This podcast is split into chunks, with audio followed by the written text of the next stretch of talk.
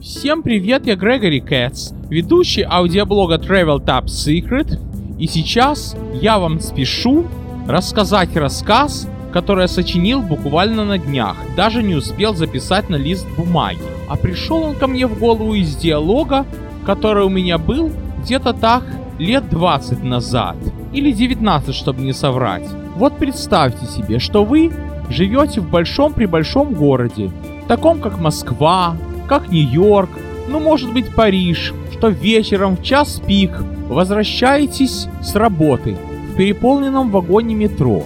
И вместо того, чтобы последним матом покрывать всю эту обстановку, радуете тому, что не просто нашли работу, а нашли работу в том же микрорайоне, в том же квартале, где и работает ваша мама. Вам где-то так лет 20-22, а вы себя чувствуете с одной стороны большим деловым человеком, а с другим концом все-таки ребенком, который под маминым крылом. Вот вы заходите на станцию метро, становитесь под, скажем так, лестницей, под определенной колонной в определенном месте. Вот спрашиваю маму, а чего мы стоим здесь? Она говорит, потому что именно здесь, когда поезд приходит, останавливается дверь. Да, у нас в Нью-Йорке такое метро, что остановка производит с миллиметровой точностью, спасибо кондуктору и машинисту, прямо как на этих ленинградских станциях типа горизонтальный лифт. И вот, зайдя в правую третью дверь второго или третьего вагона, мы добираемся домой. Благополучно. Манхэттене бетонные джунгли, а у нас в Бруклине кирпичные джунгли. Наконец-то заходим в нашу уютную квартиру, которая словно каменный мешок, и садимся обедать. Ждем, пока папа приедет. Обедаю, обедаю, скучно. И вдруг, словно смешинку проглотил, забыв о том, что половина моего супа еще в тарелке, еле подавляя смех, у мамы спрашивают, а когда у вас был урок рисования? Вас учили рисовать газовую колонку? На что мама отвечает, в нашем послевоенном детстве это было чудом, если вообще оно было. У нас были примусы, у нас были хирогазы, у нас очень много чего не было из того, что тебе считается банальным. И в этом ничего смешного. А я все-таки, не взнавший ужасов войны, спрашиваю, а примусы вы рисовали? А керосиновую лампу рисовали? Нет, нам было не до этого, мама говорит. И действительно, у меня был такой смешной диалог.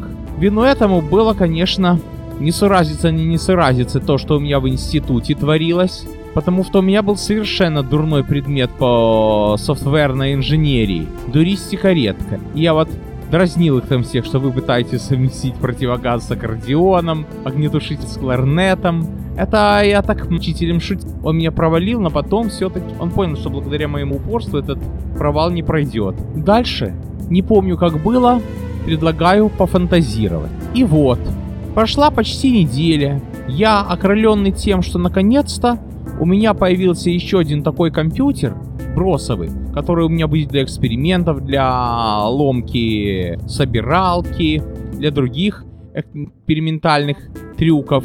Окрыленный такой, прихожу домой и маме говорю, слушай, а может быть мне взять уроки рисования, потому что на работе там очень много дизайнеров. Я вижу, что они заняты и по сути зарабатывают не меньше, чем программисты. Мы говорим о программистах, программистах, о проблеме 2000 года. Вот 2000 год уже наступил, и никаких проблем. И что из этого? Этих программистов, новорожденных, шестимесячных, новоявлен, через год будут выгонять пачками, и, между прочим, так оно и было. А искусство вечно. Вот я пишу музыку, пишу песни, играю на папиных синтезаторах, а я хочу еще и рисовать. Вот нас учили в третьем классе рисовать по мокрому. В детском саду вас учили рисовать по мокрому, говорит соседка, проходящая рядом, которая в Союзе была воспитатель. Ты мне не рассказывай сказ, говорит соседка, я знаю, что такое рисовать. Знаете, так научите. Извини, дорогой, я на пенсии. Сколько пенсионеров сейчас подорвут. Извини, дорогой, мне не до этого. Мне надо внуков нянчить, а не себя учить. Иди в колледж там научат. Да сейчас разбежался. Мне сначала его надо закончить, получить этот дурацкий диплом по программированию, потом пойду в дизайн. Ну хорошо тогда, дорогой. Приятного соседства. Спустя неделю встречаемся с ней в кабинете стиральной машины. Это в том доме, управдов сделал два таких вот кабинета со стиральными машинами. Притом один находился в прятой квартире, где жила моя бабушка. Учитывая, что моя бабушка, царство и небесное, любила врубать телевизор на всю катушку, так там все отзвучивалось и как будто из стиральной машины слушается все по телевизору. Мама меня учит работать на этой стиральной машине. И подходит соседка и спрашивает, ну что, ты уже придумал, что будем рисовать? Я говорю, стиральную машину. Нашел чем удивить. Примус. Полейте глаза на лоб у соседки. Рисовать будем газовую колонну. Ну что у тебя за мысли? Ну тогда рисовать будем озеро, речку, откуда я буквально вернулся, только мне нужно стянуть кадры из телевизора. Тоже мне нашел чему. Тут же меня словно громом поразила идея рисовать что-то необычное. Тут же соседка сказала, что ее дочь работает с детьми в детском саду. Только я не понял, то ли с детьми, то ли с умственно отсталыми, взрослыми, которые фактически те же там, где конечная девятого автобус. Только до него нужно пересесть на шоссе. И вдруг меня осенила мысль. Проверить, как ученики соседкиной дочери чувствуют себя в свободном полете. Говорю, о, у меня идея. Скажите вашей дочери, чтобы она своим питомцам дала задание нарисовать газовую колонку. Притом как угодно, никаких ограничений, ни по цветности, ни по размеру, ни по сходству с реальностью.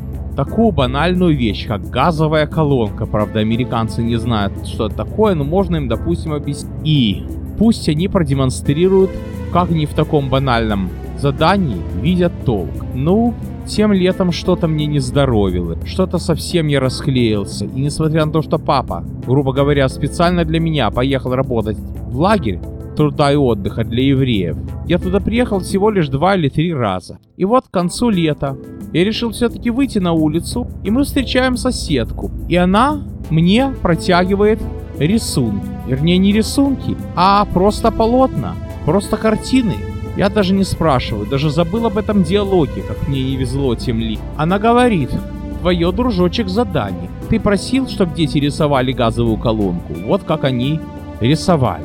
Рассмотрим рисунок номер один. Черный фон, белое пятно, белый овал, пятно овальной формы, черный фон, белый овал. А посреди этого овала рыжий зверь. Рыжий зверь, под ним голубое свечение и черная дыра. От этого белого овала расходятся лучи в разные стороны. Справа посуда, слева холодильник, справа пища. Вот так. Второй рис. Белый шкаф, из шкафа высовывается огненный лев и терзает голову человека. А человек с ужасом хватается за кран.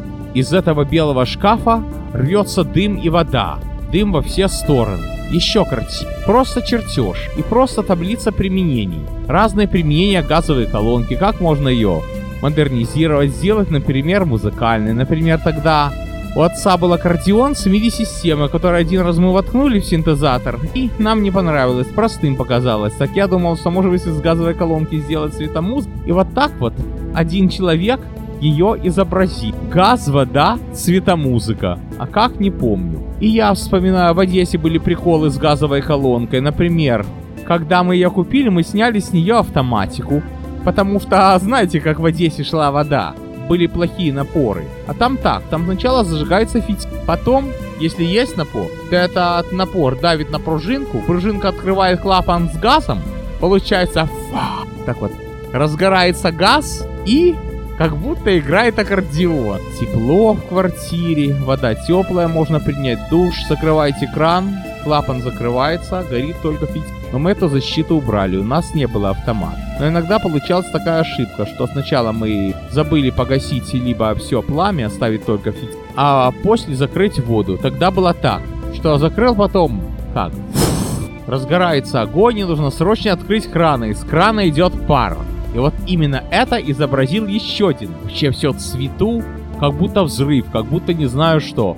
А рядом стоит хозяин, который выглядит как настоящий аутист, с открытым том, с выпученными глазами и так далее. И кричит, о, я испугался колонки. А я еще вспомнил сон, который мне снился, когда я был в славном городе Винь, что моего папы усилитель Реген 300 я с ним играюсь, пою песню о том, как Винницу, и вдруг в этом усилителе разгорелся газ, как будто это одновременно усилитель и газовая плита. И это было изображено в рисунках этих особенных детей. И это еще не все. В этой группе есть очень талантливый ребенок, который немножко задержался в детском саду. То есть все оттуда уходят в 6, а ему где-то так уже пол восьмого, если не пол девятого. Как он нарисовал эту колонку? Он нарисовал так, что такой вот темно-темная, мрачный. Видно, что белая колонка такая вот светло-белая, а в ней такой вот яркий оранжевый огонь притом так, что виден каждый язычок пламени. От колонки идет труба, обозначенная красной, от колонки к воде. Потом водяная труба с улицы синим Потом трубы, как обозначены, половина синим, половина красным. То есть где-то воздух заходит, а где-то воздух выходит. То есть, что несмотря на то, что он уже пол восьмого и до 9 лет будет в детском саду, то это уже готовый художник. А математика, физика и лирика ему не нужны. В школу пойдет чисто так, для галочки. А далее прямая дорога в художники. Правда неизвестно, со своими картинами будет сидеть в метро, их продавать. Или станет художником с мировым. Это как карта ля. Вот смотрите как. Совершенно несуразно. Можно сказать, шизофреник его придумал. Сюжет для рисования оказался таким вот проверочным, таким вот даже не могу подходящее слово, задание, тезис для проверки свободного мышления детей, которые никогда не брали в руки кисть и крас. Вот поэтому говорят, очень многие люди, когда им что-то предлагают, что эта идея недостаточно сумасшедшая, чтобы быть интересной. Ну, газовая колонка, как по мне скажу, в Америке я что-то их ни разу не видел. В Америке нет проблем с водопроводом.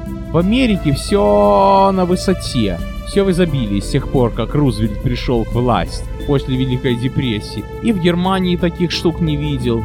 Но у вас на родине, не говорят, есть до сих пор. Примус тоже далеко не последняя вещь. Скажу по секрету, что на одной из моих работ хозяин полгода носился с идеей купить примус. Для того, чтобы показать, как он работает. Для того, чтобы показать, как нагревали пищу в его послевоенном детстве. Просто так. А потом еще полгода смотрел видео по YouTube, как его разжигать, как его тушить. Пару раз испытал, потом залег в подвал. Примус. В музее Эмишей, о котором я вам рассказывал, я видел керосиновую лампу. То есть ни одна вещь из прошлого не может оказаться уж совсем в доску бесполезной. Так что не спешите выбрасывать, друзья что-нибудь хорошее и интересное. Вот, например, мой приятель отдал мне пленочную видеокамеру. Она автоматическая, но пленочная. Жалко было ему выбрасывать, отдал мне, потому что понимает, что мои руки сохранят ее надолго. Так что поняли из этого рассказа два вывода. Что нельзя судить об идее о том, какая она на первый взгляд даже если она сумасшедшая. Она может оказаться вполне уместной и полезной. Пробой на креатив. И нельзя судить о вещах, что даже если они бесполезны, на, на антресоль. Вот такие вот дела, друзья. На сегодня все. С вами был Грегори Кэтс.